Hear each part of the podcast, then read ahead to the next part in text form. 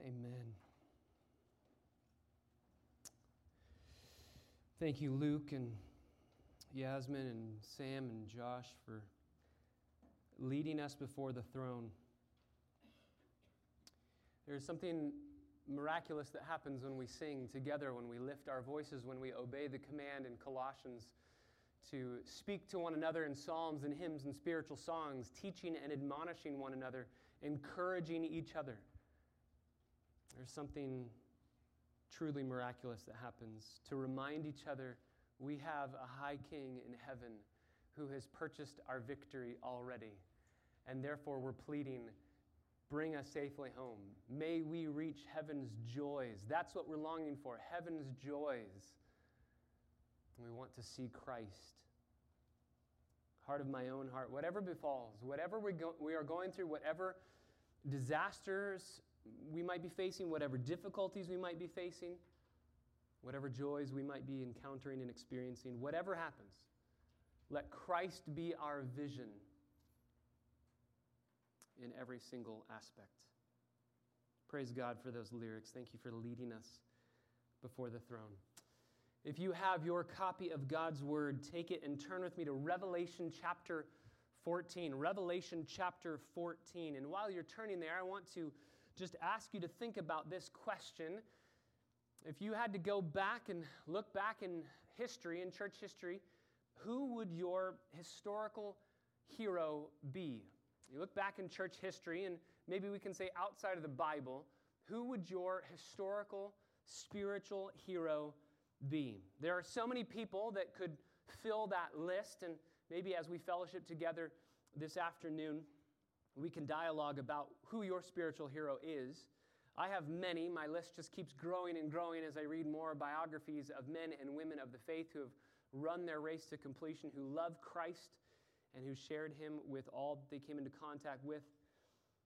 But two stand out to me uh, today. This list will probably change in a couple weeks, but two stand out to me today as spiritual heroes of the past. One is Jonathan Edwards. Many of you know that name. He wrote resolutions when he was a teenager. He wrote 70 of them, and he would read them every Lord's Day, at the end of every Lord's Day, to look back on the week and see how he had been doing, and look forward ahead to the next week and pray that his heart would be resolved in those 70 ways.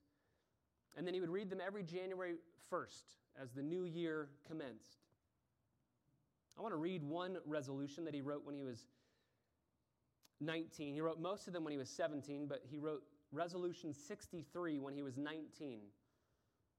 He says this Resolved on the supposition that there never was to be but one individual in the world at any one time who was properly a complete Christian in all respects of a, a right stamp, having Christianity always shining in its true luster and appearing excellent and lovely from whatever part and under whatever character viewed, resolved to act just as I would do if I strove with all my might to be that one who should live in my time. Now, if that's confusing language, that's okay. It's from the 1700s. Let me sum it up for you. This is what he's saying if there's only one true Christian in the world who's actually following Jesus with every fiber of their being, I want to be that one. That's what he's saying. I want to be the best Christian that there is in the world. Now, for some of us, we might hear that and think it's arrogance. It's not. It's godly ambition that says, I want to follow Jesus as closely as I possibly can with nothing impeding my progress, with nothing standing in the way.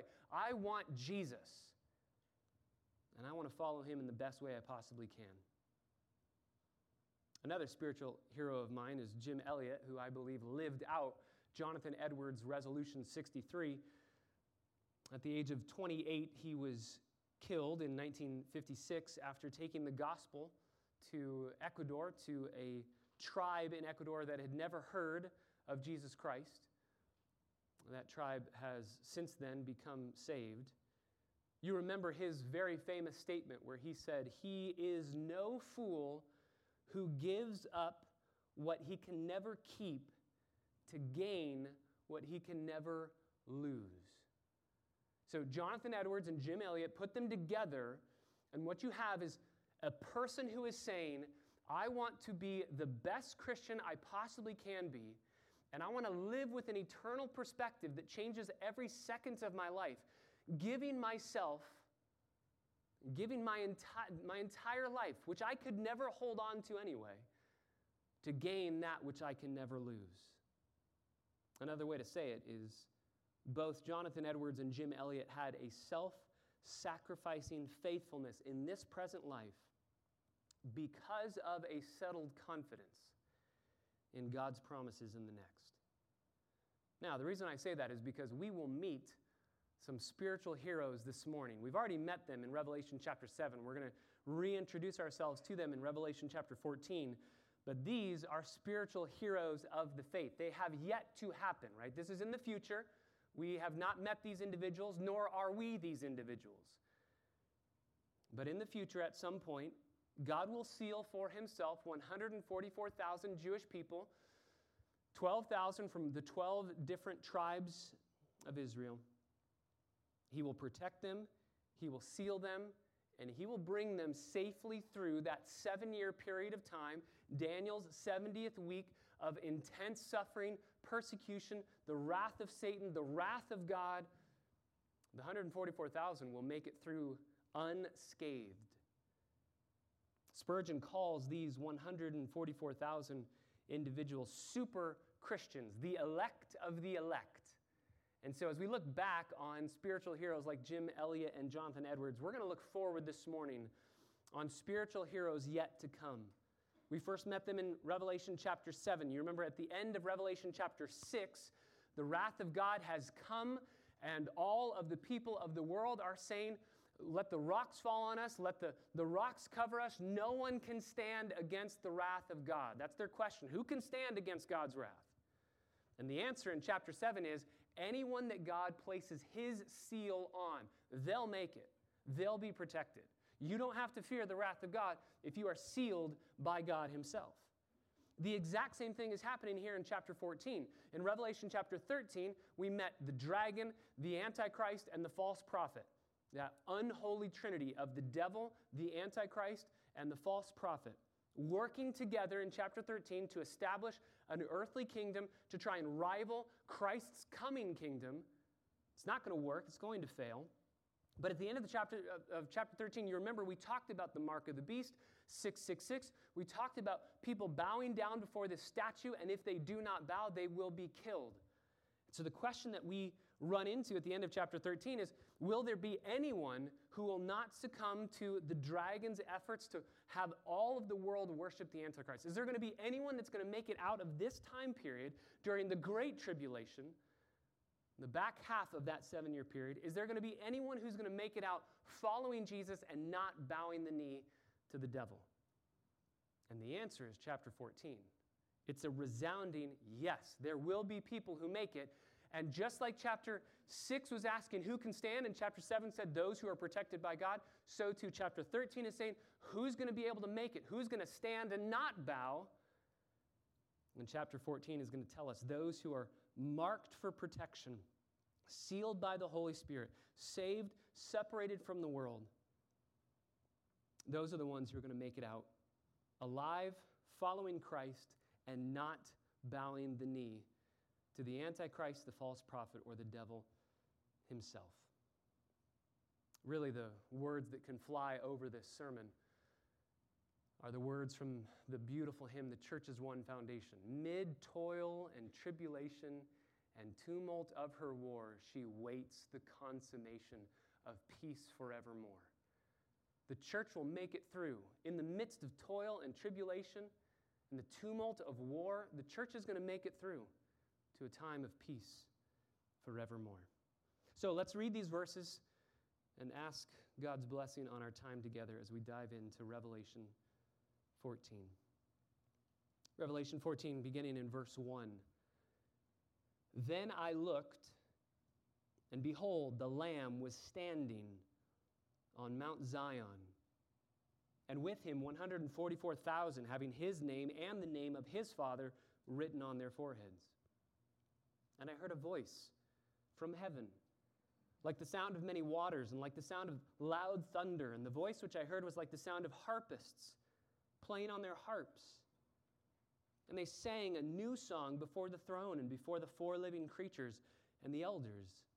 And no one could learn the song except the 144,000 who had been purchased from the earth. These are the ones who have not defiled themselves with women because they've kept themselves chaste. These are the ones who follow the Lamb wherever he goes. These have been purchased from among men as first fruits to God and to the Lamb. And no lie was found in their mouth. They are blameless. Father, as we look at this text, as we see a vision of triumphant saints in the latter days of human history, I pray that we would see their example, hear their testimony, and like Jonathan Edwards, that we would say, we want to be resolved to be the best Christians we can be. We want to be resolved to be the best Christians there are. Not out of arrogance, but out of ambition, godly ambition to live resolved for you and your glory. God, that's only possible by the power of your Spirit. Even these 144,000 would have no possibility of making it through the tribulation if not for your sealing, marking them as protected. Father, for those who are here this morning who have been marked by your Spirit, who have been given your Spirit as the guarantee of the inheritance yet to come, I pray that this morning we would be encouraged by your word, the hope that we are supposed to get from the book of Revelation. May we have it here this morning. And Father, for any in this room who do not have your Holy Spirit residing in them because they are not saved, they do not bow the knee to Christ, they do not love him, they do not follow him, they do not know the precarious position that they're in in their sins, living in rebellion against you. Father, I pray that they would see that there is a way that has been made for them this morning to be saved. For every ounce of guilt and shame to be done away with, for every sin, past, present, and future, to be forgiven, and that they can follow you, the Lamb, wherever you go. God, be our teacher this morning. Holy Spirit, as we pray every Lord's Day, open our eyes that we would behold wonderful things from your law. We are completely dependent on you, and so we ask by your grace, be our teacher, instruct our hearts, and show us Christ. We pray in his name. Amen. The beginning of Revelation chapter 14 is a, a fancy term. It's called uh, proleptic. It's a, it's a way of looking at a future event as if it has already happened. You know this in the Bible. You remember in Romans chapter 8 when Paul says, Those whom he foreknew, those whom God foreknew, he also justified. Those he's justified, he's, he's called, he's sanctified, and he has glorified. So he has glorified. That's in the past tense. It's already been done. You and I are not glorified. We are waiting for our glorification to be in heaven with Christ. But that's in the proleptic uh, phrasing. The, the way that Paul writes that is to say, it's so settled, it's as good as done, that we can speak of a future event as if it's happened in the past. That's the same exact thing that's happening here. And the reason I say that is because there's a strange turn when we get to chapter 14, and it begins with the words, Then I looked and behold. Those words are words that we have seen eight different times in Revelation up until this point. And this, this phrase is a phrase that says we're changing the vision. What we were talking about, we're going somewhere else. The reason why we need to know that is because where we are going is actually to the very end of Daniel's 70th week. We were smack dab in the middle of it in Revelation 13. And now we're fast forwarding all the way to the end to answer the question who can make it through this seven year period of time without bowing the knee to the devil? So the answer is in chapter 14, but we have to go all the way to the end of Daniel's 70th week to understand who's not going to bow the knee. Will there be anyone who is standing with Christ and not with the Antichrist? In fact, chapter 14 is really just a contrast of everything that we covered in chapter 13. It's light in the midst of darkness. Chapter 13 is about a beast, chapter 14 is about a lamb. Chapter 13 is out of the sea, chapter 14 is on the mountain. Chapter 13 is the beasts on the move, chapter 14 is the lamb standing firm. 13 has people of the earth being deceived, chapter 14 has people on the earth believing. Chapter 13 has people being stamped with the mark of the Antichrist, the mark of the beast. Chapter 14 is people being stamped with the mark of the Lamb. Chapter 13 is everyone believing the lies. Chapter 14 is people believing the truth. Chapter 13 is the beast opening his mouth and speaking like a dragon. Chapter 14 is the Lamb speaking with the sound of, of many waters, thundering with praise.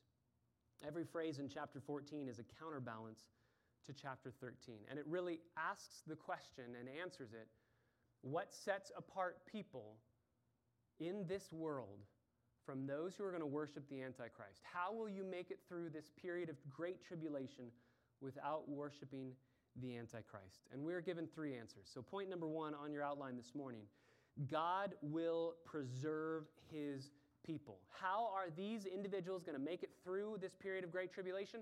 Because of God's preservation. God will preserve his people. This is in verse 1.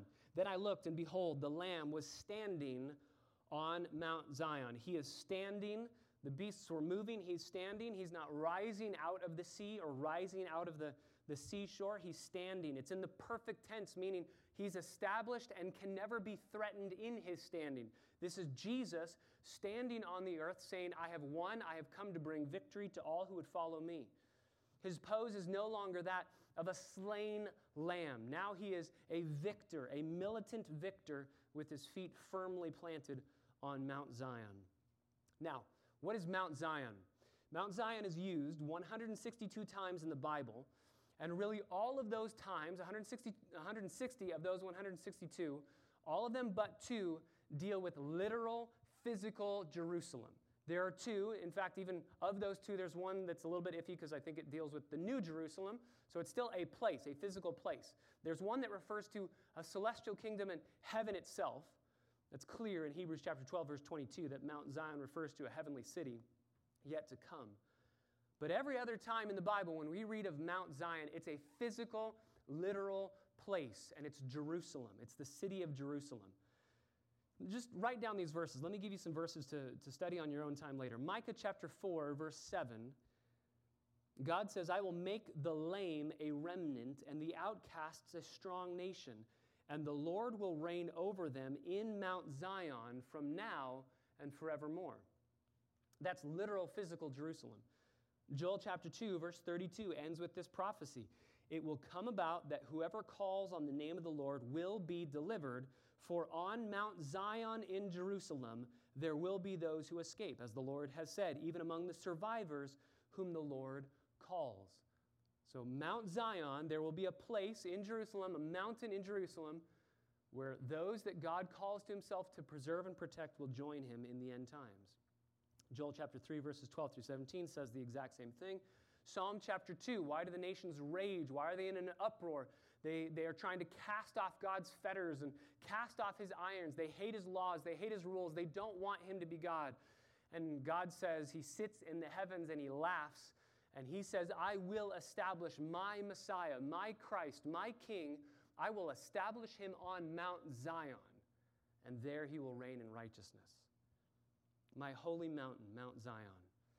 The reason why I stress this is because there are people that believe that what we are looking at is in heaven. It's a vision of the celestial kingdom in heaven.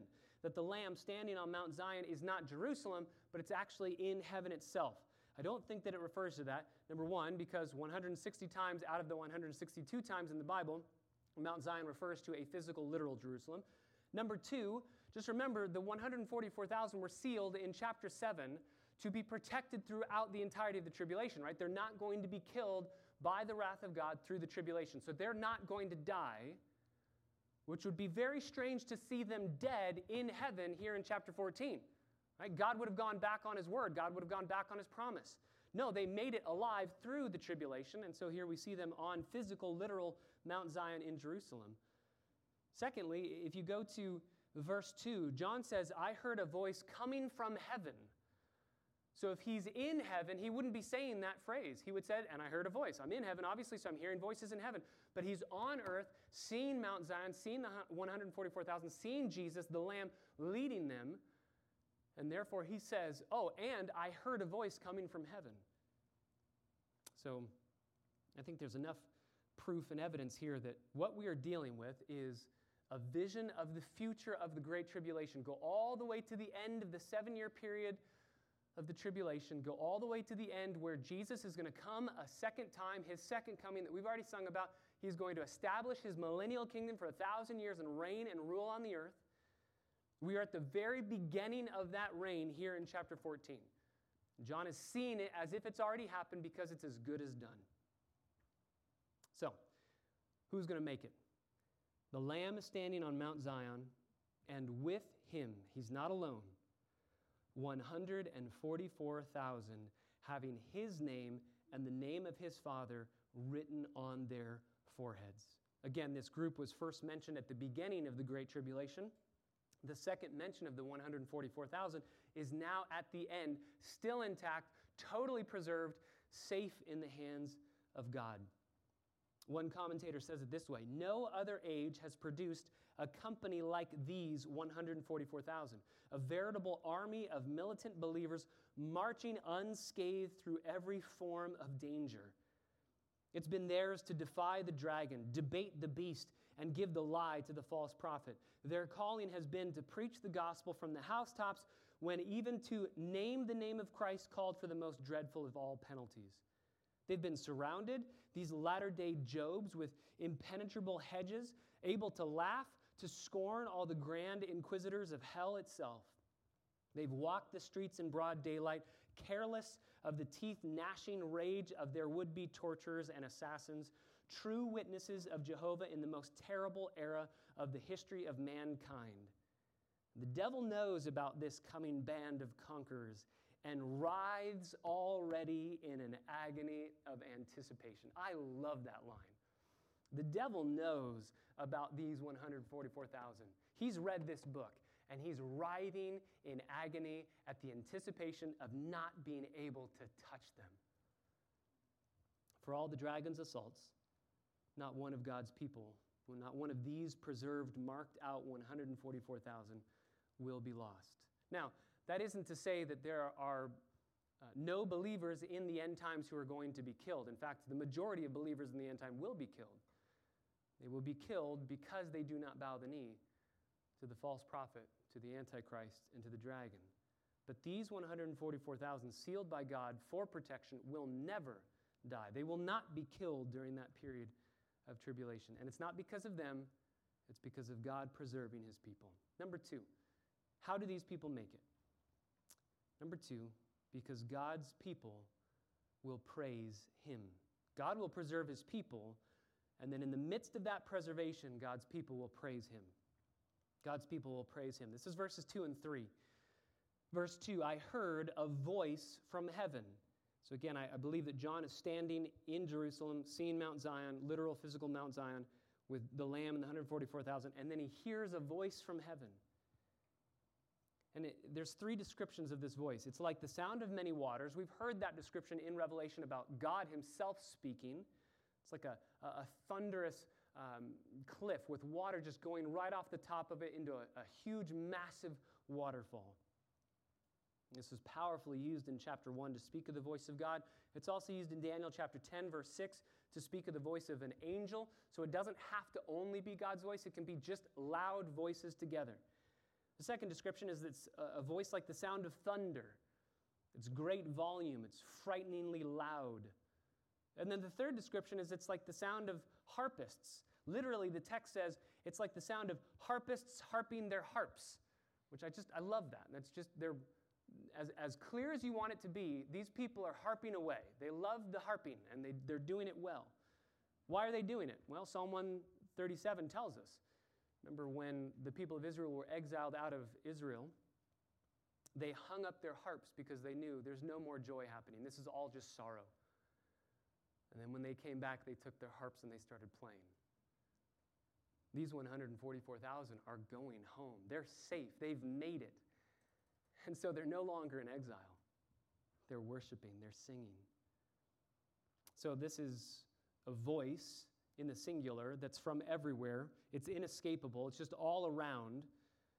And there's a new song. Notice verse 3 they sang a new song. So one voice being sung by many people. They sang with one voice. I love that. That, that dictates to us that there will be unity in heaven like we've never understood here on earth. All of these people can sing together, but it just sounds like one voice coming out of heaven. They're singing a new song. Now, we don't know exactly who's singing this song, it never really tells us. Uh, it could be a preview of the 144,000 song because we know that they're the ones that are going to learn this. They're going to sing it. So maybe it's the angels teaching them this song. Maybe it's redeemed saints helping them learn this song. We don't really know. We don't need to know. But we know that this is, verse 3, a new song that's before the throne, before the four living creatures and the elders. So the four living creatures aren't singing it, the elders aren't singing it. Maybe some host of heaven is singing it. The, the reality is, no one, end of verse 3, can learn this song except for the 144,000 who had been purchased from the earth. They're going to be the ones who are being taught this song to then sing this song. Why? Why can only they know this song? Because only they will know the redemption that God has offered to bring them safely through the tribulation. Only they will know that. Everyone else is being slaughtered. All other Christians are being slaughtered during that period of seven years. But these will make it through alive, safe, preserved by God. They've made it through, and therefore they're singing the praises of God for His preserving work on their behalf. Henry Morris writes an interesting note about this. He says, Although the words of the song of the 144,000 are not recorded, it surely dwells in part, at least, on the great truth that they had been redeemed from the earth, because that's what it says there. Although, in one sense, all saved people had been redeemed from the earth, these could know the meaning of such a theme in a more profound way than others. They had been saved after the rapture.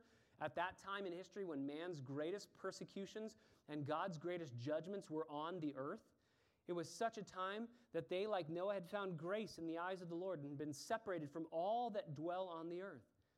Not only had they been redeemed spiritually, but precursively, as it were, they had been redeemed from the very curse on the earth, being protected from pain and death by a guarding seal. The end of verse 3 tells us they've been purchased, they've been redeemed, they've been bought. They didn't do this work, God did it on their behalf, and therefore they are praising God for their redemption.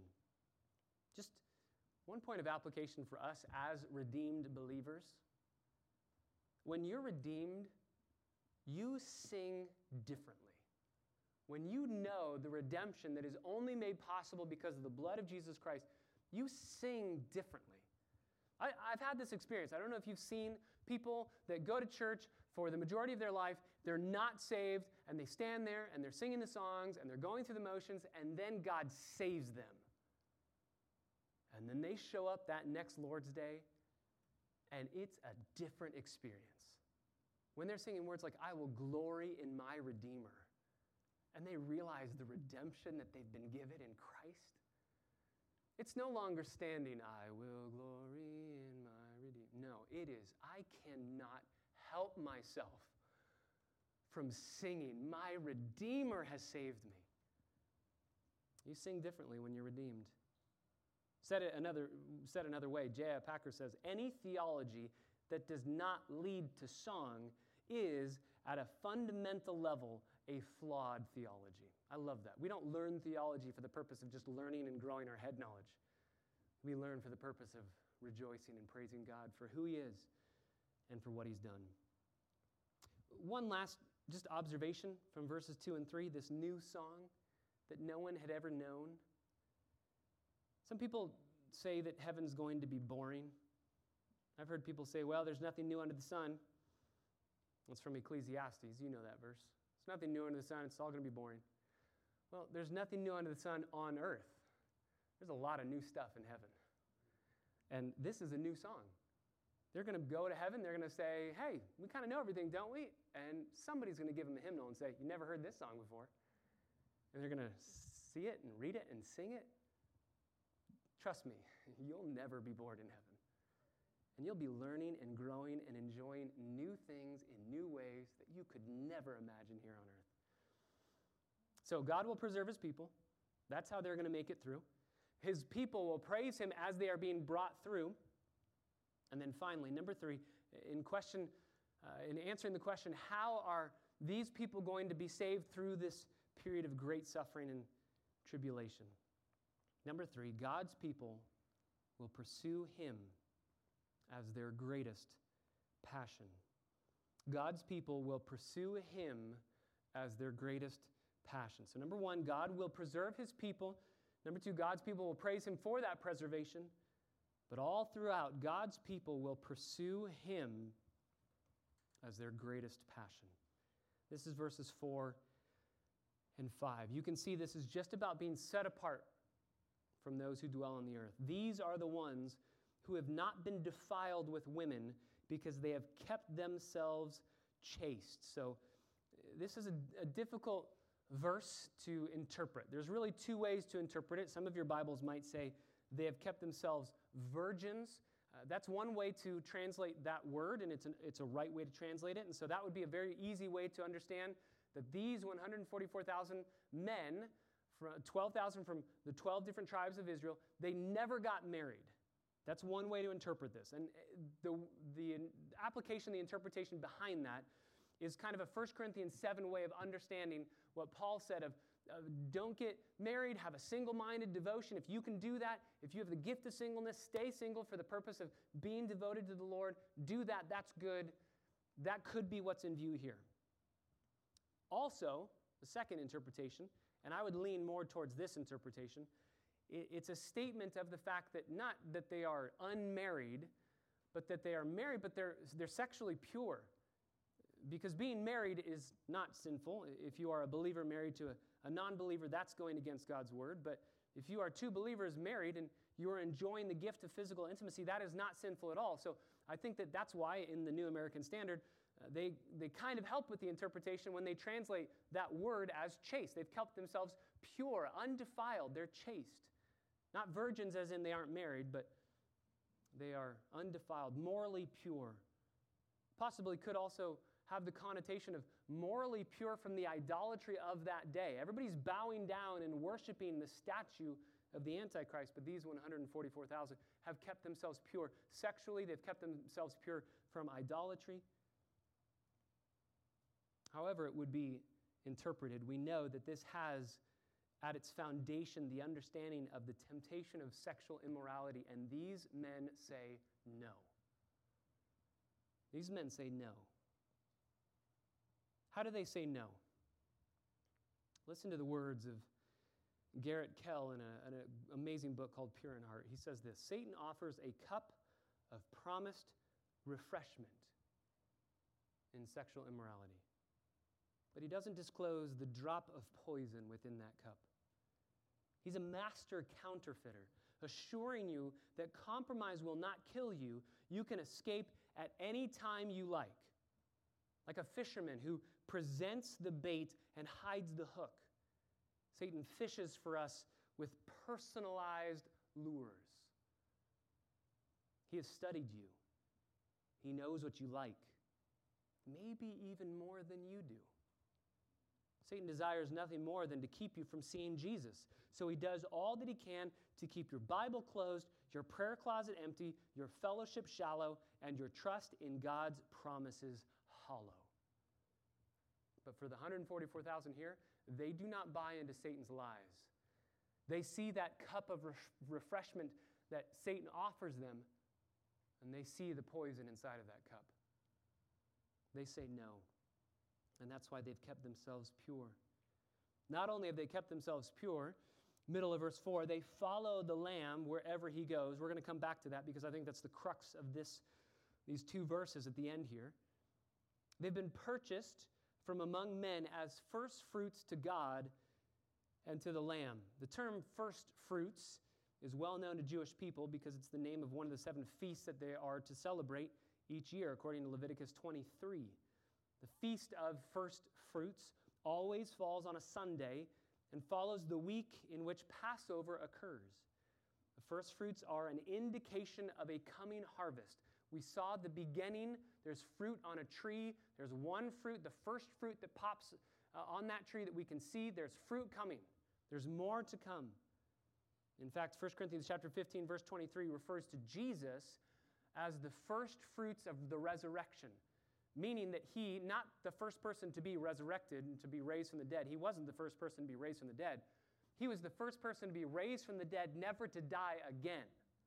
Right? There were a lot of people, Lazarus, right? He was raised from the dead, but then he died again. Jesus is the first person who was raised from the dead, never to die again. And guess what? If you're a believer in Jesus Christ, you are going to be raised from the dead, never to, to die again, and be put in heaven and enjoy fellowship with Christ for all of eternity. If you are not a believer in Jesus Christ, you also will be raised from the dead, never to die, but be sent to the lake of fire, where you will be in torment forever. This term first fruits means that the 144,000 are the beginning of more that will follow, more that will come after them, more that will be saved.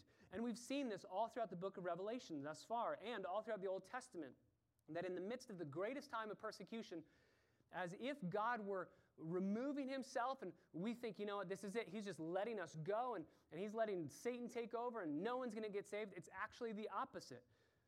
Zechariah chapter 12, verses 10 through 14, chapter 13, verses 1 through 9, Romans 11, 26 through 27, Romans 6, 9 through 11, Romans 7, 9, Matthew 25, verses 30, 31 through 46.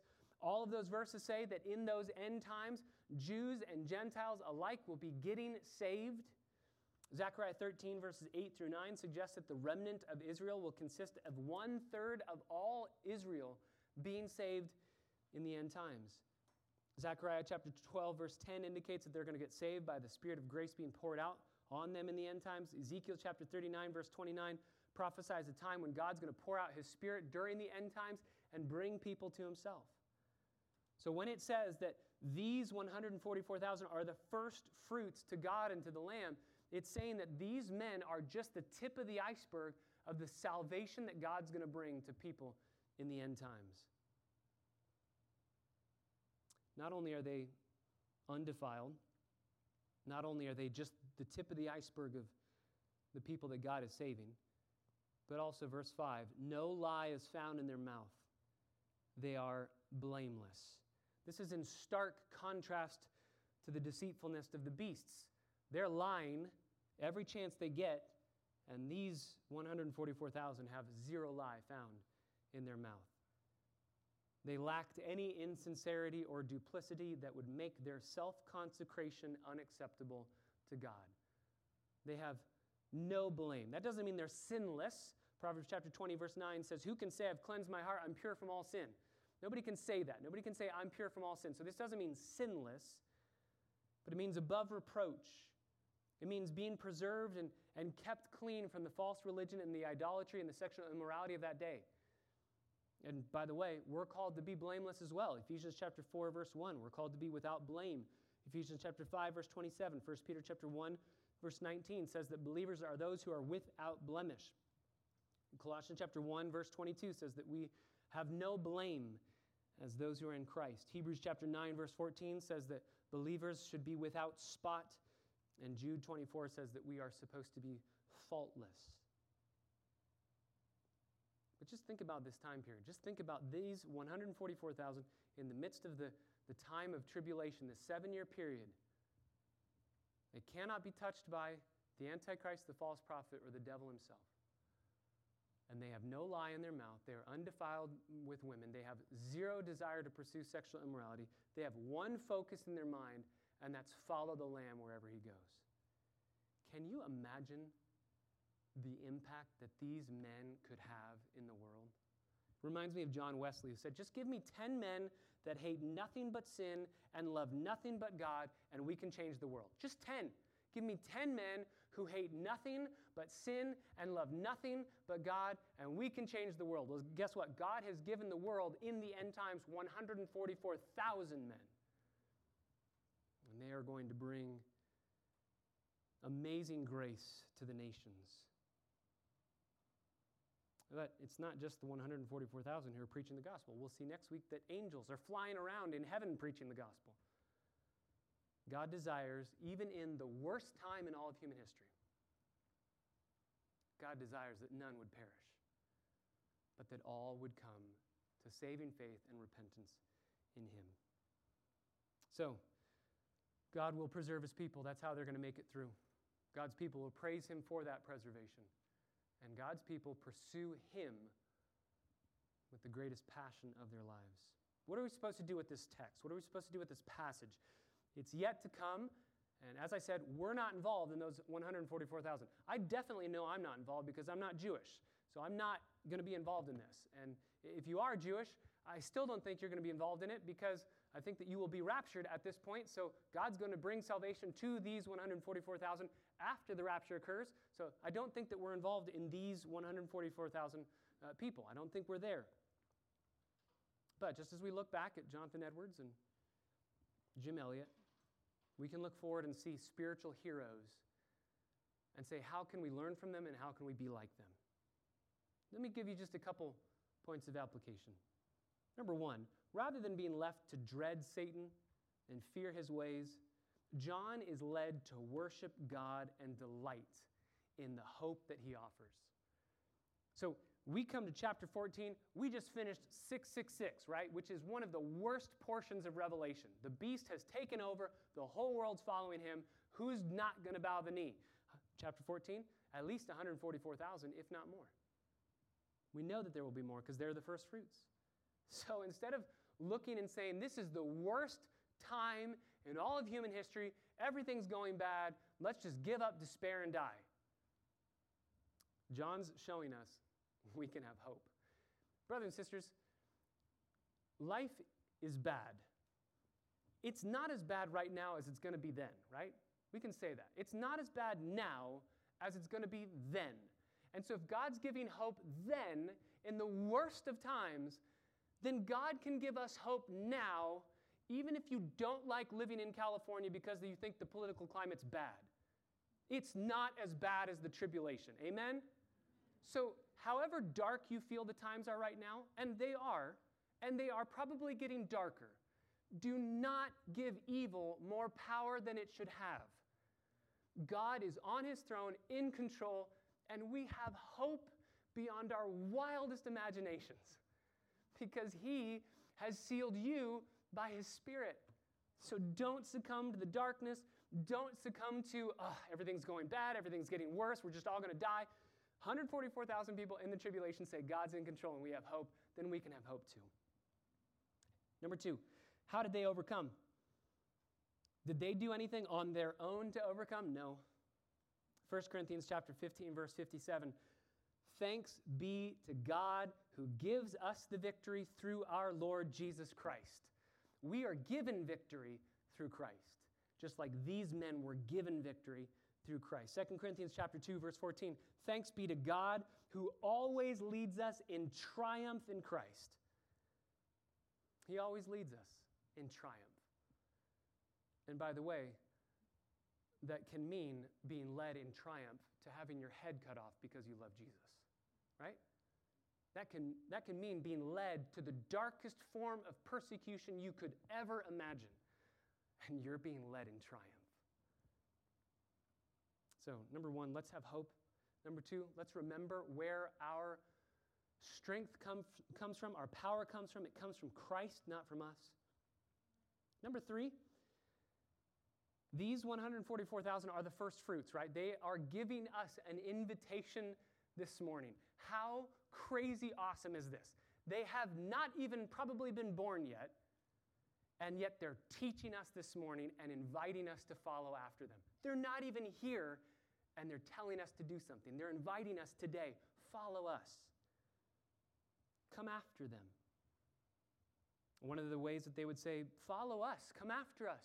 Let us be the first fruits and follow us. One of the ways that they would say that this morning is through the temptations that they experience. They say no, no, no, and they don't defile themselves with the things of this world. Again, Garrett Kell says this way When you're tempted today, remember the last day. Make decisions today that you will be grateful for 10,000 years from now. which e- with each passing moment we draw nearer to that day when we'll be saved to sin no more. Until then, read often of heaven and ask God to make you homesick for that everlasting city where the pure in heart will see him at last. Kill your love for sin, or sin will kill your love for God. If you will know the freedom of seeing God, then today you must know the pain of killing sin.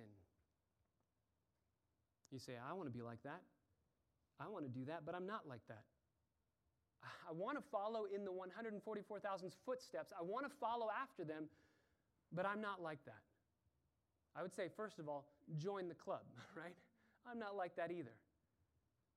But secondly, we have to notice where their freedom from sin, where their blameless living, where does all of it come from? What's the source of it?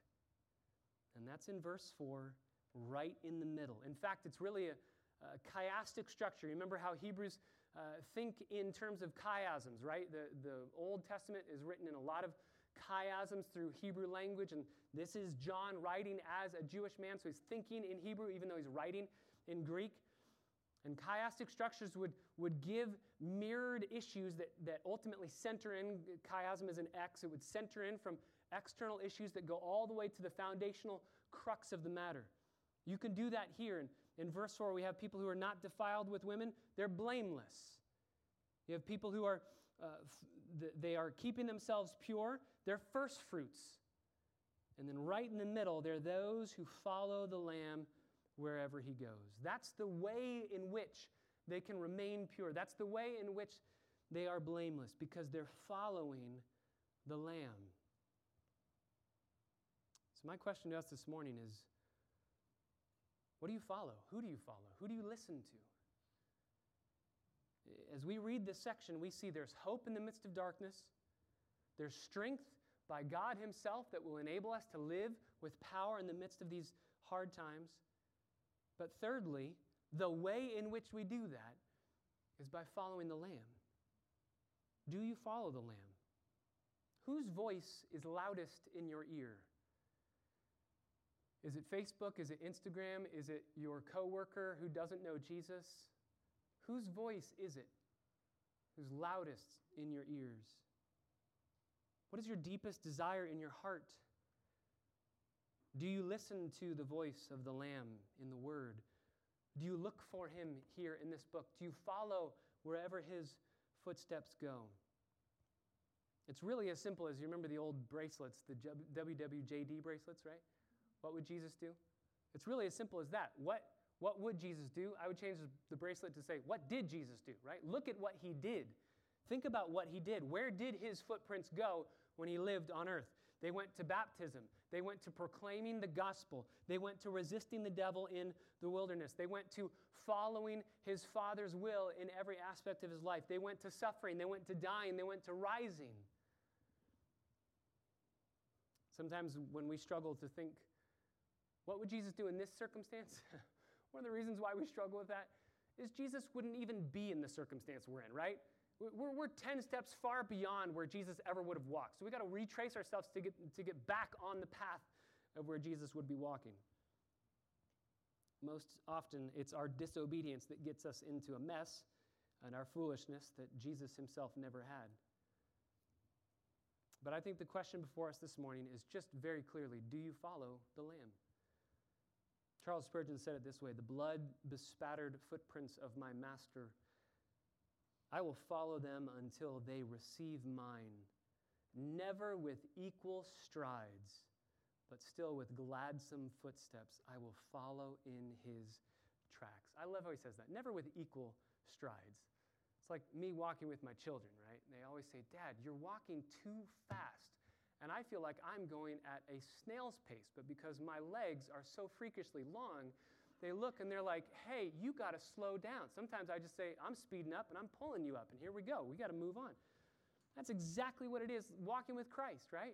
Jesus, your legs are too long. I can't follow in your footsteps. Jesus takes much bigger steps than we do. But if He's given you His Holy Spirit, then you know you have someone residing in your soul that will catch you up. You have somebody who's going to help you. Is it your desire to follow the Lamb this morning? Can I just plead with you? I don't know where you're at this morning. If you're following Jesus Christ, if you love the Lamb, if you want to pursue Him with every fiber of your being, amen and amen. And I want to pray that you would continue to do that. If you're here this morning and you do not know Jesus Christ, you are not following Him. You don't really care where His footprints lead. You want to follow your own steps, you want to be your own master. I just want to plead with you this morning lunch can wait. Don't leave until you know what it means to follow the Lamb. Don't leave until you know what happens if you don't follow the Lamb. You need to know the alternative. And by the way, John's going to tell us that in chapter 14. John's going to tell us what happens if you don't follow the Lamb. And you can read ahead and you can see it is devastating.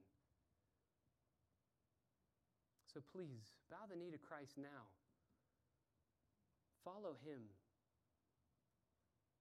True believers can stand the pain of denying yourself to take up your cross and to follow a master who loves you more than you could possibly imagine. You will not love someone you don't know. You won't follow someone you don't trust. And so this morning, if you don't know the goodness of Jesus, you don't know why we're singing songs about a crucified, bloodied Savior. Can I just plead with you? Come talk to me afterwards. Come talk to Sergio after. T- talk to somebody and say, I want to know. Don't leave until you know why Jesus is worthy of our every affection. Jonathan Edwards said in resolution number 63 I want to be the best Christian I can be, and I want to be the best Christian in the world. Let's let CBC be that not in arrogance, but with godly ambition to say, God, use us. We will hate nothing but sin. We will love nothing but Christ. And let's go change the world. Amen. Father, thank you for your word that is so clear and so powerful and so appropriate in every setting. Father, give us courage to live on this hope this morning. That though we are not the 144,000, we bear the same marks that they, they have. We are preserved by you. Your word tells us that you will preserve us and bring us safely home. You who began the good work in us will be faithful to complete it. We know that promise. And we know that we praise you for who you are and for what you've done. And we know that we are following you, our Lamb. You speak, and we hear your voice, and we follow after you, and we love you. And so we know that we get to be invited this morning by the 144,000 who are the first fruits of what is yet to come. We want to follow in their footsteps that haven't even happened yet. We want to follow you wherever you lead. So even as we sing, confirm these truths to our hearts such that we would say this morning, Lead me, keep me from falling, carry me close to your heart. And I know without a shadow of a doubt, goodness and mercy will follow me all the days of my life as I pursue the Lamb. We pray in the name of Jesus, our Savior. Amen.